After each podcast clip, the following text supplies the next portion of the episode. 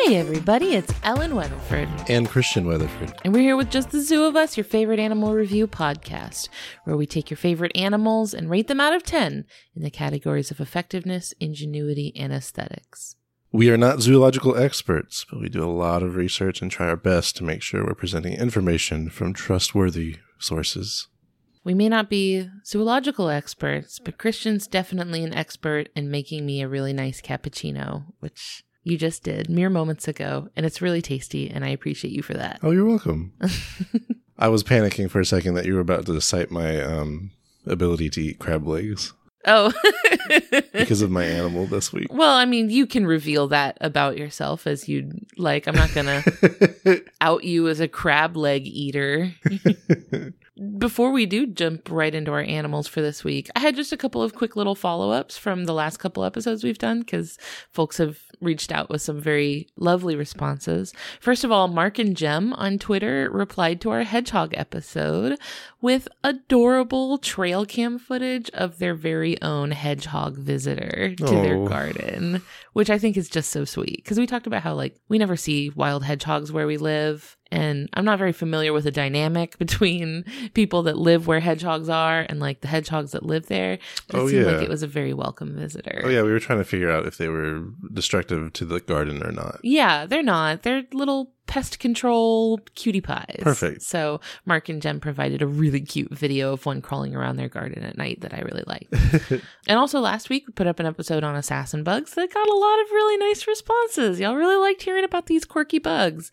One response was uh, Dylan Simmons sent me an email and said that they found an assassin bug while listening to the episode, which I think is really cool. Like, what a cool moment of destiny where you're like listening to a podcast about assassin bugs and poof, it materializes right in front of you. It was a warning. It was manifested is what happened. It was a manifest.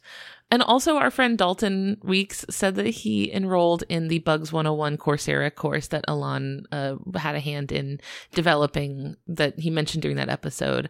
And uh, Dalton said that he had completed the first module of the course already and that it's really cool and nice. Highly recommend. So thank you all for not just listening to the podcast, but like letting us know how it like plays out in your life. I really, mm-hmm. I get super excited to hear stuff like that. So thank you all. With that being said, Christian, it is your turn to go first this week. Okay. Christian, what's your animal? This week, I'm talking about the Japanese spider crab. I'm so excited about this. Yes. This is a cool guy. Scientific name, Macrocheira kaempferi. This species was submitted by Vienna Sterling via email. Thank, Thank you, you, Vienna. Yes. And I'll be getting my information from Animal Diversity Web, National Geographic, and the Association of Zoos and Aquariums Japanese Spider Crab Care Manual. Okay, I mentioned this about you recently, that you are the type of person who reads the manual. Yes. In every situation. Like every time anybody like purchases furniture or an appliance or something like that, usually the manual is just like packing peanuts, basically, right? Like it immediately goes in the garbage. But Christian is a manual reader. There's important information. There is. And how many times has it come in clutch for us? So many times. And now it turns out there are some manuals out there for some of the animals. And for those unaware, the Association of Zoos and Aquariums, also referred to as the A Z A. We love going to A Z A zoos and yes. aquariums. Yeah. It's an important accrediting body to make sure that any sort of zoo or wildlife facility that you're going to is, they're minding their P's and Q's basically. Yes. Um, make sure that they're really on their A game. And that covers a lot of different things like diet, habitat, enrichment, mm-hmm. having veterinary care, disaster planning, right. all that stuff. But also, like, in order to be accredited by the A Z A, you also have to like participate in a species survival plan mm-hmm. and like do actual conservation work that like extends beyond the facility. A Z A accreditation is very difficult to achieve, but once it is achieved, then you, you can kind of go to that facility with confidence. Yep. So I stumbled upon this care manual kind of on accident. I didn't know this was a thing that was publicly facing at least. Did you feel like you had accidentally wandered backstage yeah. you know, at the concert? But yeah, it turns out they do, and they have them for a couple other species, and they also give a status on other ones they're working on that aren't yet available. That's cool. You like to see transparency, I think. Yeah. it really helps with people who I think are maybe a little hesitant about zoos as a concept, mm-hmm. like to know that there's transparency between like, hey, these are the exact standards we hold our like animal care to. Yeah. And I guess I thought outside of the, you know, that industry and things like in I T and such, accreditation bodies often don't make that kind of documentation publicly available. Like oh. you have to have paid a membership or something mm. to get access to that sort of information. So I was pleasantly surprised to see that. It helps with public confidence, I yes. think. That's good. So the Japanese spider crab is referred to this, well, one, because it's located off the Pacific Ocean side of Japan, as opposed to not being on the other side, which is the Sea of Japan. Oh, okay. That little bit between Japan and China? Right. So on the other side is a little bit of Russia, China, North and South Korea, that area. It's on the Pacific side of Japan. Okay. So they're between Japan and California, basically. I guess. I mean, but they're off the shore of Japan. Right. So they're called spider crabs because of the ratio of the size of their legs and their body. It's ridiculous. Yes. And, and that difference only gets bigger as they grow. They're incredibly leggy. Yes. Are they just, when they grow, are they just only growing in the legs? No, they're they're also growing in their body. It's just the legs are outpacing their body. That's kind of funny. Yeah. So they're they're body or their carapace is pear-shaped. If you think from like nose to rear mm-hmm. as being a height, it is higher than it is wide. I see, I see. Yes. It has this like pointy rostrum between its eyes. Mm, like a little mm-hmm. rhinoceros horn almost? Kind of. It's made of two spikes, kind of. Oh. Yeah. A binoceros. Yes. So there are other spider crabs out there that have this kind of feature, but what makes this one different is the size it reaches, specifically up to a leg span of twelve and a half feet. That's so much. Or three point eight meters. That's a big crab. It is very big. And a weight of forty-two pounds or nineteen kilograms. Is this the biggest crab? It isn't only the biggest crab, it is the biggest living arthropod. Wow. Okay, so arthropod being the group that contains crustaceans, mm-hmm. but also contains arachnids and insects and stuff like that. So think anything that wears its bones on the outside. Yes. Now, that is based on size, not weight.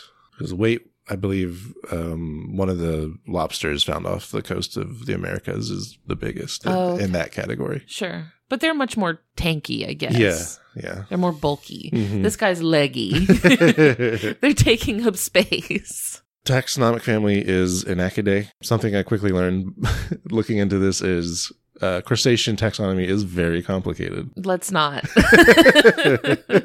I know isopods are in there somewhere. That's all I know about crustacean taxonomy. So, well, this species has also jumped around genuses in oh, really? the past hundred years or so. So its current genus, it is the only living species in that. Mm. One kind of crab that shares this family is called the hot lips spider crabs. And those are found off the South African coast. Hot lips spider crab. So you, you were giggling about this to me last night, and I thought you were talking about this other creature called the red-lipped batfish. Oh, yeah. Which is just, I mean, look up a picture real quick, because this thing is... Mm. It's challenging to look at, but because it has these like bright, bright, bright red lips, mm. and apparently the hot lips spider crab has some sort of red markings around its lips that make it look like it just ate a whole bag of flaming hot Cheetos. So I guess that's why they call it hot lips. That reminds me, I forgot to mention coloration.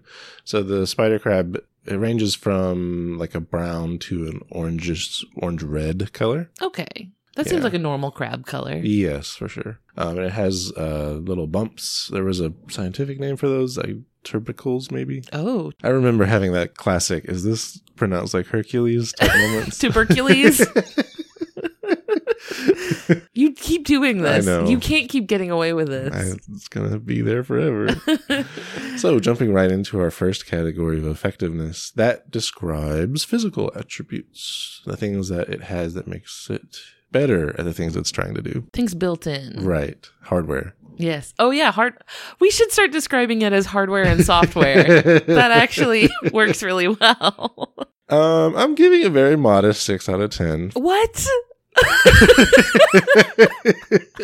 I can't believe you've done this. So first, uh, you know, we have to talk about the legs. Yeah. It has very long, ten legs. So they're part of the group called Decapods, which I believe is what that means. So like I mentioned, they're the largest living arthropod. In males, the legs with claws, also known as chelipeds, get really long. Mm. They actually become the longest legs. So they're actually longer than the legs it's using to walk with. Uh-oh. Now you're off balance. That's not good. It's it's very odd looking for very mature like individuals. Yeah. Because they're, they're huge. Yeah. So they're normally kind of like, if they're not actively picking up something, they're kind of like holding them up or kind of folded in. Have you ever... Do you know what I'm referring to when I say the neurodivergent crab pose? Uh, no. Probably like six people currently know what I'm talking about, but it's where you kind of like squat and hold your arms out to the side with your arms bent like this. Okay. Nobody can see me, but you can. That's what it looks like to me. This is all new information for me. They do it on TikTok a lot. All right. I'll make sure to send you eight hundred TikToks about it tonight. Great, great, great, great. Now, those claws are relatively weak. Oh. Yeah. Uh-oh. So, I mean, it might hurt if it pinches you, but it's not going to tear off your flesh or anything. So what are they for again? Normally, their favorite things to eat are dead, like, organisms. Okay, so at least they They're don't have to... scavengers. Okay, so they don't have to kill something, right? They don't have to. They will, though, if they can. Okay. I mean, it sounds like they kind of can, so... I mean, smaller invertebrates, they can. So, I mean, at least they're not trying to, like, wrangle with live prey or something. Well... So, uh-oh. I'll talk more about that. Okay. So one of the problems is with those legs is they're prone to losing them. Oh, no. And that's because, one, they're very long, and also they're poorly jointed to the body. Really? Yes. Uh-oh. So when these things are captured, it's very, very common for them to be, to be missing one or more legs, either because they had lost it previously or just the act of being caught in a net. Huh. Separated some of its legs. Did they grow back? Yes. Okay. And they kind of grow back with each molt. Okay, so at least they kind of have a contingency plan. Yes, but it, I don't think it's a one and done grow back thing. It also probably doesn't feel good. Probably not, no. uh, they are slow moving, primarily walking along like substrate. They can't swim like some crabs can. Sure. I mean, they're kind of a little too leggy for that, right? Yeah. They're not exactly buoyant. Yeah, they don't have the little flippers. They can climb rocks, but not vertical, smooth surfaces, uh, which is more of a consideration in aquariums. Oh, true. Oh, yeah. yeah, I guess that's pretty easy to yeah. keep them contained, right? You don't have to worry about them climbing mm-hmm. up the side or something. Right.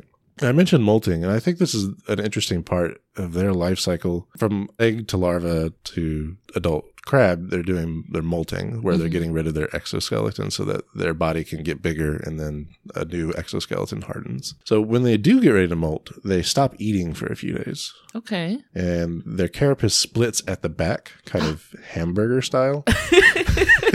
Okay. And then they can just kind of scoot out. Like oh. backwards out of their own shell. Gross. Were you able to find any videos of this Lots. happen? Oh. It's very interesting to watch. Okay. Is it is it creepy? A little bit, yeah. Okay. It's similar to watching a spider molt. And that is that can be a little on the creepy yes. side if that's the sort of thing that creeps you out. Yeah. So it's it's backing out of its shell through its rear. So it's like the back of its carapace is exiting first, then like mm-hmm. the rest of its body, then its legs are the last thing to come out. Imagine just like being able to unzip the back of your body and just like crab walk out of it. Right.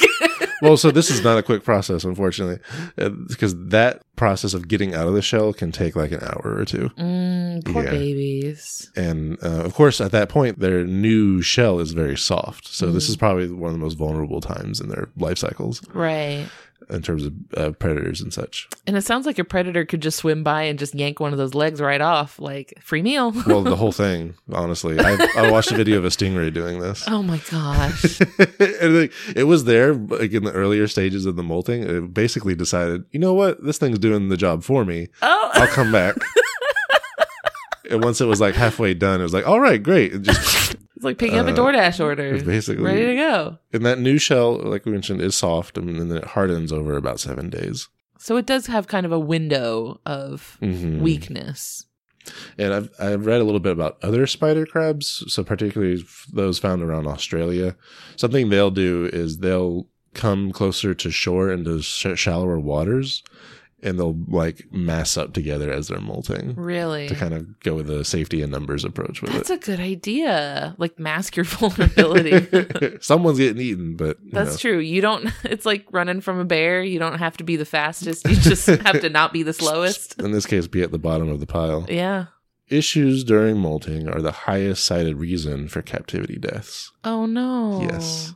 So this can be a problem when maybe they don't have enough space or a different animal is bothering them in their exhibit. So even if they bump up against a rock or a wall or something while trying to molt, that can cause problems for them. Really? Yeah.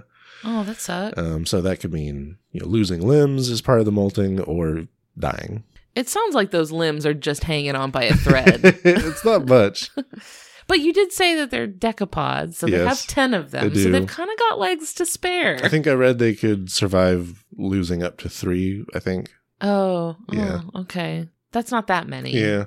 Y'all got too many and too much. You went too hard on the legs. You need to reallocate. Yes. And like we mentioned, they get bigger with every molt, particularly their legs. So just making the problem worse consecutively. So that wraps up effectiveness. That was harsh. Thanks. That's one of the harshest, I think, effectiveness ratings we've ever given. Yeah. Now, here's a little bit better for ingenuity, which, going with the computer theme, software or, you know, things that they do that are smart could be based in, you know, methodologies mm-hmm. or tactics, that kind of thing. Behaviors. Yes. I'm giving a seven out of ten. That's oh, only just barely a little bit better. It's a crab. Come on now. Uh, so first I wanted to talk about camouflage. They okay. are part of a group called decorator crabs. They are? Yes. I've heard of decorator crabs. I didn't know that spider crabs were one of yes. them. Yes. That is so cool. Although it's mostly juveniles that do it. Okay. So the juveniles will attach living sponges and anemones to their shells to give themselves some uh, camouflage in their environment. And the way they do it is so funny, too. Mm-hmm. They just pick it up right off the coral or, like, right off the substrate or whatever. They just snip, snip, and yeah. then just, like, snap it right on their head. I mean, they do kind of have to, like, rip it off whatever it's kind of mounted on. It's like a Mister Potato Crab. Yeah, you live here now. So only the juveniles do this because the adults, uh, one, are very large. Mm. And then, two, the depths that they live at, there aren't too many predators. So their size and location already kind of gives them enough. Oh, yeah. I don't think we mentioned, like, how deep do they live? Are they, like, deep, deep? I forgot to write it down, but by memory, it was up to a couple hundred meters. That's really deep. Yeah. So they're down in the dark, mm-hmm. basically. Yeah. Their diet, I kind of talked about this a little bit. They are they are omnivores, but they prefer to scavenge, eating dead organisms. They do sometimes eat living animals and plants. And they've observed performing cannibalism in captivity. Okay. So even like yanking off the leg of another individual and then eating it. Oh, see, your greatest weakness. It's like uh, at the end of a video game sometimes where the final boss is like an evil version mm. of you and like you have all the same moves and powers. Yeah. So you counter yourself. It's rough. So part of that care guide, by the way, mentioned a good idea for molting individuals is to separate them from others. That makes sense. Um, not just other spider crabs, but maybe other animals that are in the, the exhibit. Uh, one way to do that is acrylic barriers so that they're still in the same body of water, but there's like a clear barrier separating them from, from others. Sure. While they're doing their molting mm-hmm. or moving them to a separate like tank. I'm just, I'm thinking about trying to, like, you have a twelve-foot wide crab that you're like, all right, let me just get a backup tank. Another tank that I also have for my twelve-foot crab. And I just say, I learned a lot about what goes into those tank systems. Oh, yeah? Yeah. Like, in, in what way? So, balancing, like, pH, nitrogen levels, ammonia oh. levels. When the, you get into saltwater tanks, yeah. it is a whole deal. It's a whole yeah. thing. Temperature is a big one, and yeah. also light levels. I would imagine, especially for like an animal like this that typically lives deep, deep, deep in the well, ocean. It's an interesting balance because you want to, you know, try to recreate the, the light levels they're used to, but you also need enough light for your visitors to be able to see them. Right. So true. But also, like, too much light will cause too much algae to grow. And right. Then that will throw off your chemical balances. Mm-hmm. Yep. I do not envy whoever's job it is to maintain all that stuff. And some of the stuff, they don't really have guidelines. Like, like we don't really know what the best is, but mm. here's what people seem to be doing that are, that are working. We've seen spider crabs in aquariums. Yes. Um, I'm pretty sure the Florida aquarium in Tampa and also the Georgia aquarium in Atlanta. Yeah. And I think they were these Japanese spider crabs. I think so, yeah. They were pretty big. They weren't obviously twelve feet wide, mm-hmm. but they were pretty big. Yeah. And I can imagine we'll see some in Monterey when we go in yeah. later this summer. That care guide has several contributors from zoos that have them. I saw one from Georgia Aquarium. Nice. I saw um, the Aquarium of the Pacific. Mm. That's cool. Yeah. Uh, in captivity, they react very strongly to novelty dietary options. Oh, boy. Yes. Who doesn't love a little treat here and there? So this kind of counts as uh, enrichment. Yeah. Where they're being presented with things like algae, starfish, and gelatin. Happy crab sounds. Yeah. But what's interesting is they'll ignore it once offered again.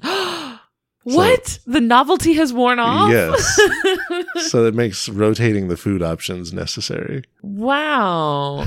That's interesting. Because that suggests a decent amount of memory, mm-hmm. right? That they're able to see, be like, oh, yeah, I've seen this before. But also, like, it seems very endearing to me that they would be excited about something yeah. new, right? Like, I feel like that implies a curiosity almost. Mm-hmm. Which it seemed like that was the primary way of doing enrichment for this species. Because, mm-hmm. like, you can put rocks on things for it to climb, but that's not usually what it's what's in its environment. Right. Like, it's usually just flat sand at the bottom, right? Mm-hmm. But that's also not something it cares about, you know? Like, right. that's not even something that would register as something mm-hmm. to be interested in for them. So, yeah. But I, I find it very adorable, I think, like, thinking about them getting a new snack and being excited. Because, like, I, too, like, we get a snack box delivered to us every month because I have that exact same reaction of being like, ooh, a new treat. Right, exactly. It's very relatable. And then finally, our last category of aesthetics. This is just how interesting it looks. Mm-hmm. Could be cuteness, could be a cool factor of some sort, mm-hmm. or the opposite of those things.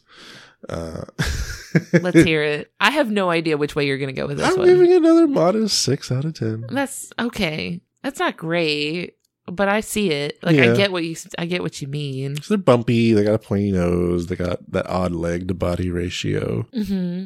And I wanted to touch a little bit on the coloration thing. Uh, this comes up a lot in deep sea creatures, where it's odd that we see something that is colored like a reddish color from the deep sea. Right. Because you would think that living in the ocean, mm. they would want to blend in. So you would think that they would want to be blue, like right. the rest of the ocean. It is worth mentioning how color works with the light spectrum. So when you look at something that is red, that means the white light that is being shined on that thing, all of the colors in that white light are being absorbed except red. Mm-hmm. And the red is being reflected back into your eyes, which is what you're perceiving. So the thing about things that live at those depths is that most colors, particularly warm colors, do not reach that far down into the ocean. Because they've already been absorbed by the water. Yes.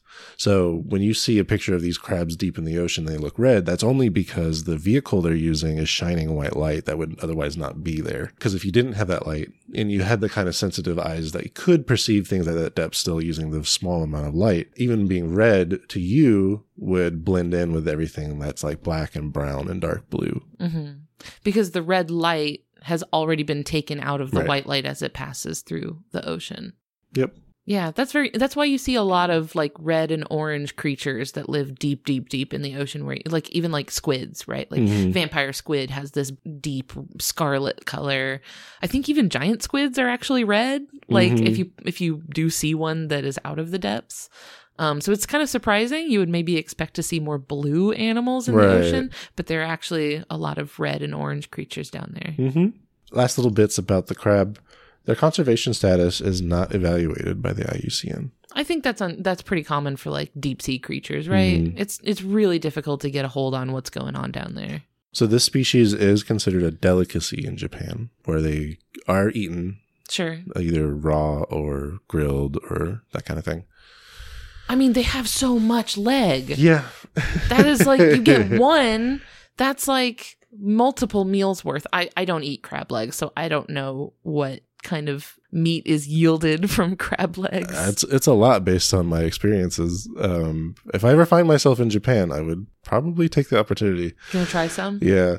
Um, now, the harvesting of the species has decreased re- in recent decades. Restrictions were placed on fishing them during their mating season. Mm, okay. Yeah, because during their mating season, they come into shallower waters. Oh, okay. So they're all kind of gathered close to shore? Mm, relatively. I mean, they're, right. they're still at the bottom. But that makes sense. So the way they're being caught is usually small trawling nets and that sort of thing. That can have implications for other stuff in the yeah. water too. Yeah. Big commercial fishing nets can catch more than they intend to. Mm-hmm. And then that can lead to some species in peril. Yeah. So these things are definitely not being harvested at the scale of things like king crab or snow crab, um, which is the kind that we see in the United States, like in the grocery store and that sort of thing. Right. But it is a, enough of a delicacy to be caught every once in a while. Sure, yeah. I saw that some cultures in Japan make it a thing where they uh, take the carapace shell and then like paint it and decorate it and stuff. Oh, that's cool. Yeah. You know, folks around here do that too. Mm-hmm. I feel like with any sort of, you're just going to see that in any kind of like coastal art, right? Like yeah. crab shells. And I do like the idea of like, if you're already bringing in that animal to eat, like make the most of it, sure. right? Like use every part of it. Like, yeah, you, if you're not going to be doing anything else with it, use the carapace for art, you know? What's funny is like, you could find these shells from having a like a, a molted individual, right? Right. That's, oh yeah, that's true. Could you just, just be laying around, you know? Yeah, yeah. Although it would be split apart already, but... Yeah. Were you going to talk about Reginald? I forgot to look into that. It's okay. It's I'm sure not very many people know what I'm talking is about. Is it a low-tier meme? It is a low-tier... Well, I mean, it depends on what circles you run in. Is it mid? It's mid, yeah. Many people are probably familiar with the Wednesday frog. It is Wednesday, my dudes, which is a caption laid over an image of a budget's frog. It's just a goofy looking frog. It says, "It is Wednesday, my dudes." But the Wednesday frog became a menace on the internet where every Wednesday, every post was the Wednesday frog. It mm-hmm. got super annoying. And that spawned a whole sort of like spin-off genre of like calendar-based memes. One of them being Reginald, who is only here on alternating Tuesdays. Oh. Um, and Reginald is a Japanese spider crab. You post him on alternating Tuesdays. Okay. Does everyone sync up that Tuesday or? I don't think so. Okay. This is pro- this might be something that's a meme that is endemic to the Wild Green Memes Facebook group. um, but I think I've seen some bleed out. But if you if you Google Reginald Spider Crab, you'll you'll definitely see him. So pretty good. So he is a pop culture icon. Okay. That is the only pop cultural reference. You can't even call that pop cultural, but that is the only like thing I can bring in that's like, you may have seen the Japanese mm. spider crab in this weird meme. That did jog my memory. There is a like a, a local folk tale in Japan about these crabs oh, yeah? that they um, will drag sailors down into the ocean and eat them. Oh, they they they don't they they, they can't. I was going to say it sounds like they couldn't if they tried, if they wanted to. But we'll say if they did come across the corpse of a human, they would definitely take advantage of that. Oh yeah, who wouldn't? You know, I bet this sounds like something you would probably see at a whale fall. Oh, yeah. I bet. I love whale. I think whale falls are the coolest thing. Mm-hmm. So you could probably see a couple of these uh, hanging around there. Mm-hmm. What a cool crab. Yeah. I think this is maybe the first like proper crab we've actually talked about on the show. Yeah. Um, I think so. so this is the beginning of our carcinization era. There we go. New season. Very good. Thank you, Christian. Thank you. Let's take a quick break to hear from our friends on the Maximum Fun Network, and then we'll be right back with my animal. Hey, it's John Moe. Join me on Depeche Mode for conversations on how mental health shapes our life. This week, David Sedaris with stories of his late father that he's finally willing to tell. I think there's a difference between, you know, a good person and a good character. Like, he was a good character, my boyfriend here. And my father was another one of those people. He was a really good character, but he, he, he wasn't a good person. Depeche Mode with John Moe, wherever you get your podcasts. Hi, I'm Jesse Thorne, the founder of Maximum Fun, and I have a special announcement. I'm no longer embarrassed by My Brother, My Brother and Me. You know, for years, each new episode of this supposed advice show was a fresh insult, a depraved jumble of erection jokes, ghost humor, and frankly, this is for the best, very little actionable advice. But now, as they enter their twilight years, I'm as surprised as anyone to admit that it's gotten kind of good. Justin, Travis, and Griffin's witticisms are more refined, like a humor column in a fancy magazine. And they hardly ever say bazinga anymore. So, after you've completely finished listening to every single one of all of our other shows, why not join the McElroy brothers every week for My Brother, My Brother and Me. So enough about crabs, I think. What is your species, Ellen? So so we are staying in the arthropod family. Okay. This is the Saharan silver ant. Oh, okay. Species name Cataglyphis bombicina. The species was submitted by Jack Calabaza. And I'm getting my information from, first of all, the B B C nature documentary series Africa. Uh, the fifth episode of that series was called Sahara, and they had a really, really cool segment on this ant, which you can actually find on YouTube, like mm. I did. And then a bunch of other papers that I'm going to cite as they come up because they contain spoilers in their titles, as they always do. All of them. It would be like if people started titling their movies with the whatever the like climax. Like an exact plot synopsis of the movie in the title. It's like Infinity War instead is now titled The Thanos Snaps Half of the People Away. That's a major spoiler. It is. Maybe I shouldn't. For that movie that came out five years ago. So yeah, this is the Saharan silver ant. Question. What? You mentioned arthropod. Yes. Are ants arthropods? They're insects, which are in the arthropod family. Okay. Yes. Thank you. Insects, arachnids, Got crustaceans it. Are in that. For some reason, I was thinking insects were outside of it. And I was like, is this a fake ant? No, but, they're they're also okay. arthropods. Okay, okay. With arthropod, I believe that name broken down means jointed foot. Mm. And it has to do with like the joints in their legs. But basically, arthropods are like any of those critters that have like that exoskeleton. You look for, if it has an exoskeleton, it's probably an arthropod. Okay. Which is actually why people with shellfish allergies mm-hmm. are likely to also be allergic to insects. Mm. Um, so there are warnings on any sort of like food products that contain insects that say like, don't eat this if you have a shellfish allergy, because a very common allergen in shellfish is actually this protein in their chitin mm. that is also found in insects. So interesting. Yes. So if you are allergic to shellfish, be careful because you may be allergic to that protein that is also in insects. Hmm. So so this ant, as their name implies, they are found in sand dunes of the Sahara Desert, which mm. is in northern Africa. Their taxonomic family is Formicidae, which is the ant family. They're estimated to be up to twenty-two thousand species of ants. Yeah. Only about thirteen thousand of which have been identified. So we're only a little over what we think is halfway to finding all the ants, basically. Uh, if you want a zoomed out look at ants in general, go back. We have an episode a while back with Aaron Fairweather where we talked about ants. Mm-hmm. And it was just absolutely mind blowing. But that one focused a little bit more generally on like everyday ants you'd see probably around like urban areas, basically. Sure. This is a very, very specific ant that I'm talking about today because it has some adaptations to living in the Sahara Desert that are mind-boggling. I'm so excited about this. So just to get right into effectiveness for this, Saharan silver ant, uh, I'm giving them a whopping ten out of ten wow. for effectiveness. You know I love desert animals. Like, you know I love looking into, like, how the different, like, tools that animals mm-hmm. have developed to surviving in an incredibly hostile environment. Yeah. The Saharan silver ant is kind of unique in that they are one of the only animals that is out and active during the midday. So the absolute peak of heat in the desert. Hmm. The vast majority of other animals go underground and hide because right. it is too hot to exist. So temperatures can reach as high as one hundred fifty-eight degrees Fahrenheit, mm-hmm. um, which is seventy degrees Celsius, which is just way too hot for most things to exist. The ants themselves, they will actually die if their like internal body temperature exceeds their maximum of one hundred twenty-eight degrees oh. or fifty-three point six degrees Celsius. So they can actually only survive out of their burrows in the midday heat for ten minutes at a time. Oh, so they have ten minutes a day that they're outside of their colony. Okay. So to survive this like super lethal heat, they put on a coat. Of?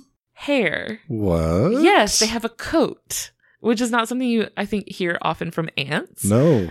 Although, I mean, we've talked about like, you know, the velvet ant, which is actually a wasp, right. but it has, you know, this kind of coat of hair-like structures on it.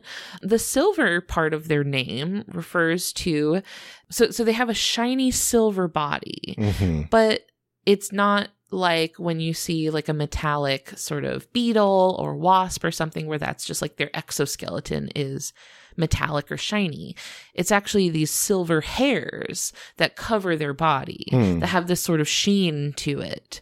And for a very specific reason, because the hairs are the secret to their ability to tolerate the heat. So first of all, what's kind of weird about these hairs is that if you look at them under a microscope in a cross section, they're triangular. Oh. Like the tube of the hair is not round, like cylindrical, like our hair. Sure. It's triangle shaped. Huh.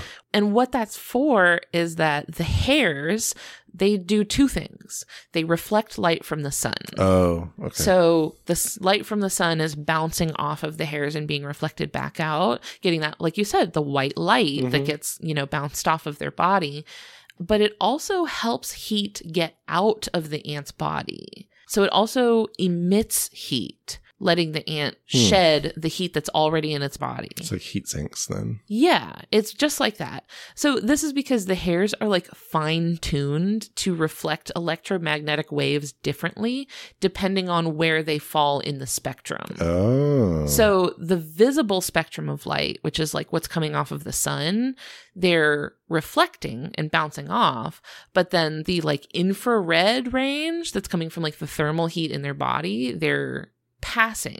Mm. So they're treating different ranges of light differently, and based on what like where on the spectrum the light falls, they have either reflective or anti-reflective properties. Neat. Which is absolutely wild. I'm sorry, I cannot explain any deeper than that because I just don't understand the physics behind it. But if you do and you want to know more about this, um, see the research article where I got this information from, and the article is titled Saharan Silver Ants Keep Cool by Combining Enhanced Optical Reflection and Radiative Heat Dissipation. And that is by Norman Nanshi et al. And that was in Science in June of twenty fifteen. Nice. Um, So in addition to their spacesuit hair, like it does give them that sort of metallic, like shiny spacesuit sort of look, uh, they also have an interesting way that their bodies produce something called heat shock proteins, hmm.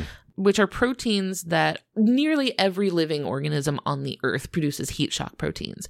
These are proteins that when other proteins in your cell are like falling apart, like they've experienced damage and they're starting to like become unfolded basically, the heat shock proteins will kind of help stabilize the protein to keep it from breaking down, or they'll, you know, help a new protein that's being folded and help keep it together.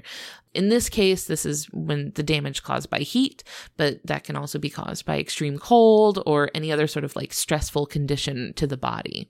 So like I said, almost every organism on the planet produces heat shock proteins.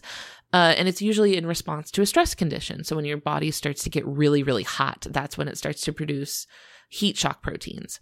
But the ants produce these proteins even at low temperatures, even when they're inside their colony, just chilling, nothing's wrong, everything's okay.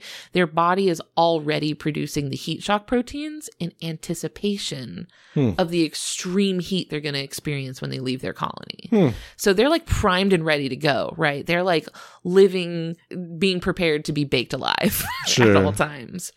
Um, and that research article was called Heat Shock Protein Synthesis and Thermotolerance in Cataglyphis, an ant from the Sahara Desert, and that was by Walter Gehring et al., and that was in the Proceedings of the National Academy of Sciences in April of nineteen ninety-five. Awesome. Which was one month after I was born nice. was when that paper went out. So that's all to do with their heat tolerance, which right. is only half of what makes these ants so incredibly awesome. Oh, boy. The other thing, which was the reason that our submitter sent them in, is their speed. Oh. This is the fastest ant in the world. We had to make up for the hedgehog. We did have to make up for the hedgehog. They do got to go fast, but they really do got to go fast because if they don't go fast, they will die in the heat. Yeah. So it is imperative that they go fast. The highest speed ever documented for a Saharan silver ant was, and this is not going to sound impressive when I say it out loud, one meter per second oh, that's... or two point two miles per hour. That... that doesn't sound like that much until you consider that they're an ant. Yeah. So they are five to ten millimeters long. Mm. So they are traveling one hundred eight times the length of their body per second. Right. Body lengths per second is kind of how you measure like the relative speed of something. Mm-hmm. Uh, so for comparison, that would be like me, a five foot seven person, running six hundred three feet per second, which is one hundred eighty-four meters. six hundred three feet. If I could move that fast in a second, mm-hmm. that would be me moving as fast as a silver ant. I don't suppose you put that into miles per hour, did you? No, I didn't put it into miles per hour. Hold on. four hundred eleven miles per hour. Okay, so if I could run at four hundred eleven miles per hour, that is how fast that would be. So this is one of the highest relative speeds of any animal in the world. Mm. Um, they're beat by the Australian tiger beetle and the California coastal mite, which the coastal mite can clock in at three hundred seventy-seven body lengths per second. So you're mostly going to see these like higher body lengths per second, you know, in little things that can yeah. move really quick. It's the same thing with jumping, like relative jumping distances right. and stuff. Yeah. I mean, the smaller you are, the farther yeah. you're going to be able to go. Because that stuff doesn't scale. Right. And also for comparison to other ants, most ants walk at around ten body lengths per second. Hmm. So like the typical ant you would probably see on the sidewalk is usually coasting at around ten body lengths per second. Mm-hmm. Um, and then humans, by comparison, usually travel at about three to five body lengths per second. So, you know, larger animals, you're going to get much lower speeds. But even for an ant, they are incredibly fast.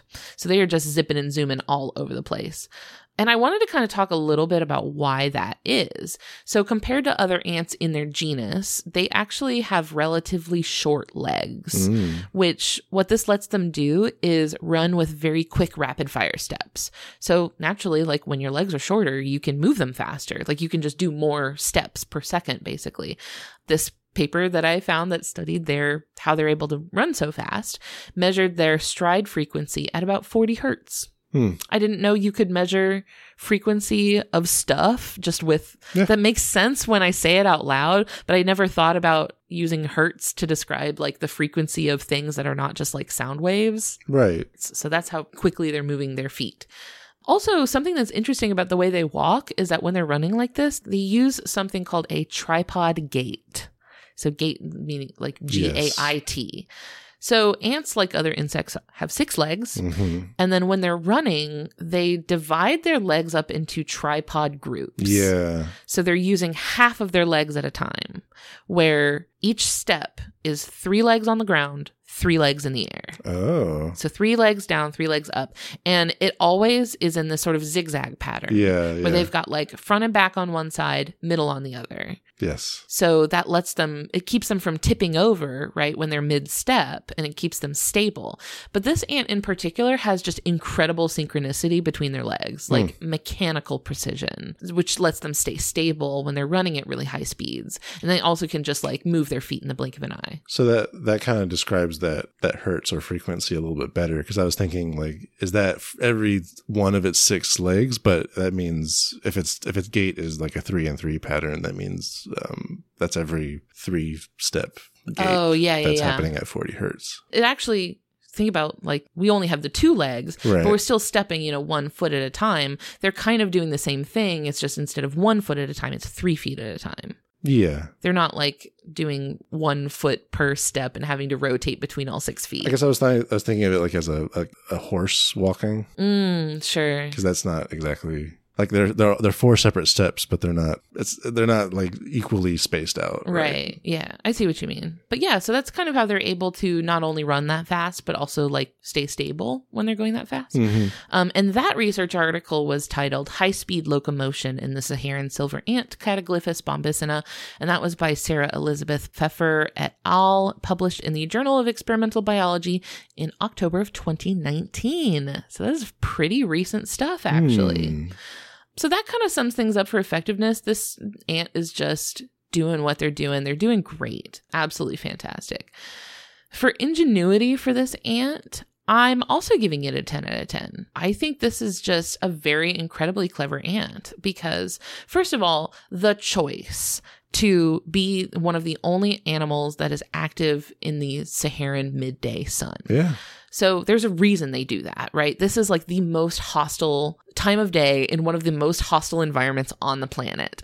The reason that they've adapted to such extreme heat is because the heat at that time of day will kill anything else that's out, including lizards, mm. which are their primary predator. Okay. So they basically wait. They're like playing a game of chicken almost with the lizards. And as soon as the lizards get too hot and go underground to hide from the sun, that's when the ants come out. Mm. They're like, okay, the coast is clear. They all come out. And what's interesting is that because the sun like kills everything that's out during that time, they're foraging for things that have died from the heat. Ah. So they go out and they look for like other bugs that have fallen to the ground because they had a heat stroke and died. Mm-hmm. So they're going out to find dead stuff that, you know, wasn't able to hang basically because they're able to survive much higher temperatures than most other things are. But like I said, that window of time that they can leave their colony for is extremely narrow. Right. They can only survive for like ten minutes out of their burrow and then they have to come back in. So they do some interesting things to kind of make up for that. Like, first of all, when they find a food source, they don't just sit there and eat it. They pick it up and bring it back to their colony, mm. which sometimes involves working together, where like multiple ants will find a food source and they will all work together to pick it up and carry it back to the colony, which in this video that I watched, in this B B C clip that I watched, they were trying to carry this larger bug. It looked like a fly or something. And they were having a hard time getting it back in time. Mm-hmm. So they started to use their mandibles to clip off the wings and the legs, which are like non-nutritious parts of the bug, basically. Mm-hmm. And they trimmed the fat, basically, to make it smaller. And then they were able to pick it up and carry it more quickly. Cool. Yeah. So they're really good at doing that. They're also incredible navigators. Mm. Um, they do this thing where they can like stand on top of a rock or a leaf or something, and they spin in a circle to get like their bearings, basically. They're tracking the position of the sun in the sky. And because they're able to like know exactly where the sun is, and they are able to keep track of how many steps they've taken, what direction they've been going in, they know the exact beeline, the straight line back to their colony at any given point. Right. So if they're out and they're like, I need to get back right away, they can just turn around and sprint in a complete straight line back to their colony. They do not need to like retrace their steps or anything like that. Mm-hmm. Um, so they're incredible navigators. And then, of course, like other social ants, they do live in a colony, which includes like a queen, and the queen has wings so that she can like disperse and, you know, make new colonies and stuff like that. And then the ants that are born into the colony have different body plans based on what their role in the colony is going to be. It's just like the Ants movie. It's just like the Ants movie. um, so like, for instance, like the soldiers will have these big, big, sharp mandibles, mm-hmm, but then there will also be ants whose job it is to more like maintain the colony. So they have different body structures. The queen is very different from all the other ants because she's big and has wings. So like, I, I have to tie that into like both effectiveness and ingenuity because their behavior is tied to their body shape. Right. But I just think that is really interesting that like their entire body changes based on what their job is going to be, and then they every ant knows exactly what their job is and they only do that job. It's almost robotic, really. Mm-hmm. um so you know like individually one ant might not be incredibly clever, but as a whole the ant colony is, you know, incredibly intelligent. So I I gotta give ants just math. They will even like warn each other if there's a threat, which I think is really cool. They mostly communicate with pheromones, but they will kind of have like watch out ants, like they'll have lookout ants that will like let the other ants know if something's going on or mm. something. So just I love ant behavior. Ant behavior is absolutely off the chain, um, and this Saharan silver ant is no exception. Fascinating creature. Mm. Finally, aesthetics for the uh, Saharan silver ant. I am going to give them a seven out of ten. It's a shiny ant. They really don't look terribly different from any other ant you might see. They're just shiny, which I g- think gives them a little... a little bit of a buff. Also, like the fact that the the hairs are what's shiny means that they're not shiny from like all angles. If you see one right. super close up, it doesn't look that shiny. It just looks like an ant that's a little fuzzy. I bet that has to do with the shape of the hair because it has, you know, flat sides from certain angles, mm-hmm. whereas a, a cylindrical hair is doing the same reflection basically from any direction. Yeah. Yeah, so they don't look super glamorous, I guess, mm. which was what I was kind of expecting when I like Googled them. I was expecting a little more glamour, and I yeah. didn't get that, so I was a little disappointed aesthetically. Can I just say, when you were describing that it had a coat of hair, I don't mm-hmm. know why, but my mind immediately went to the thought of having a separate coat of hair that like it puts on. You gotta get zhuzhed up, right, a, to make a grand appearance. Have a tiny little coat rack in the front of their um, tunnel. Oh, that everybody stops at as they're on their way out. That'd be so cute. That is the Saharan silver ant. Thanks. I think they're really fascinating. I can't believe that I had never heard of this thing sooner because it's really cool. So thank you for sending sending that in, Jack. That was really great. Yeah. And thank you, dear listener, for spending this time with us today and learning about these cool arthropods with us. If you liked what you heard today, come hang out with us on social media. You know, we're on Facebook, Twitter, Instagram, stuff like that. Uh, I've been streaming video games on Twitch, so that's been really fun. I try to always play animal-themed video games so that I can, like, talk about the animals in the game on the stream, but we also just kind of chill. Um, so that's a good time.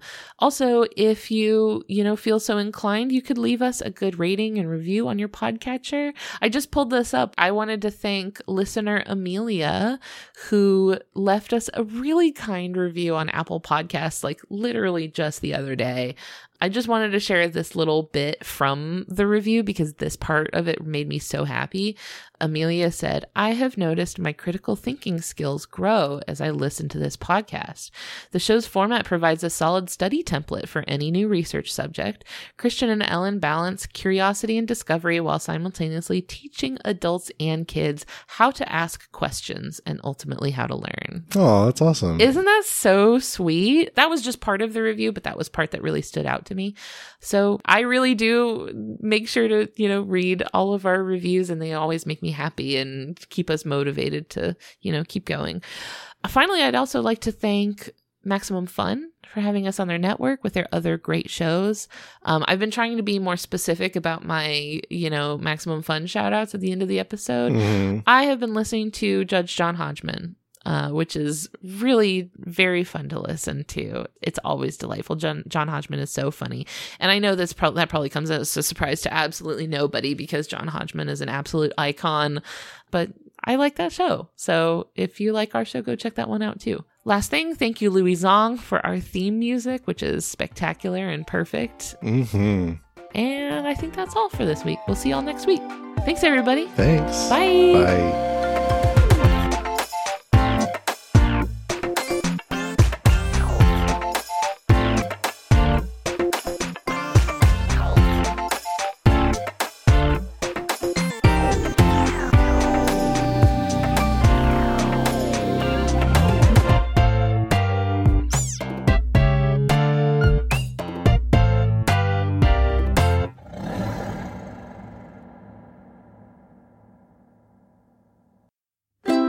Maximum Fun dot org. Comedy and culture. Artist owned. Audience supported.